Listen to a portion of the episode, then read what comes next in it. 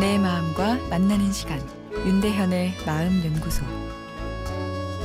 안녕하세요. 마음 연구소 윤대현입니다. 오늘은 화를 낼 땐 구체적으로 이런 내용으로 이야기 나누겠습니다. 일단 화가 나면 하루 정도 지켜보고 그래도 화가 지속되면 화를 낼 가치가 상대방에게 있는지 생각해 보자 라고 어제 말씀드렸습니다. 누군가에게 분노를 표현하는 것은 내 마음도 다치게 하는 일이기 때문에 그럴 가치가 없는 상대라면 그냥 관계를 멀리 하는 것으로 분노를 표현하는 것이 좋습니다. 저쪽에서 나를 화나게 했는데 내가 반격해서 화를 또 내주면 오히려 상대방 마음이 편해질 수도 있는데요. 어찌되었건 화를 낸다는 것은 성숙한 행동은 아니고 그래서 상대방이 자신이 화를 낸 것에 대해 합리하기 쉬운 거죠. 내가 너 그럴 줄 알았어 하고요.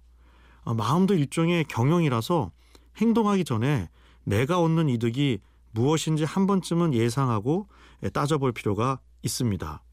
화를 낼 가치가 있다면 최대한 구체적으로 상대방의 어떤 행동이 나를 속상하게 했는지를 말해 주어야 합니다.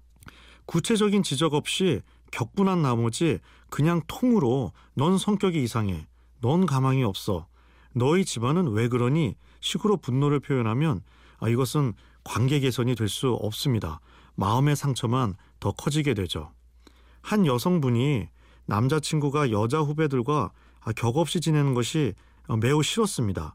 어, 몇 번을 이야기해도 고쳐지지 않아서 싸움이 잦아지고 어, 이별 직전까지 간 상황이었는데요.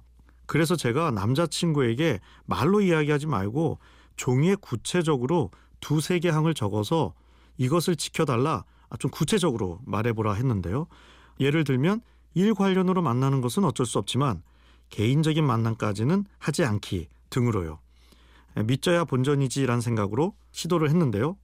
어, 이후 관계가 좋아져서 잘 연애하고 있습니다. 그렇게 여러 번 화를 냈는데도 남자친구가 내가 정확히 뭘 싫어하는지를 모르고 있었고 의외로 또 내 제안에 쉽게 받아들여줘 아, 놀랐다고 그 여자분 이야기했습니다.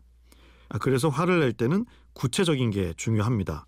아, 그리고 상대방에게 또 섭섭한 걸 이야기할 때는 칭찬을 곁들이는 것도 좋습니다. 이런 것은 참 좋아. 아, 그런데 이런 점이 나를 화나게 해 식으로요. 그래야 상대방이 자신의 변화에 기분 좋게 동기부여를 줄 수 있습니다.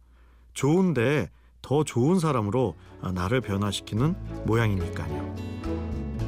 윤대현의 마음연구소 지금까지 정신건강의학과 전문의 윤대현 교수였습니다.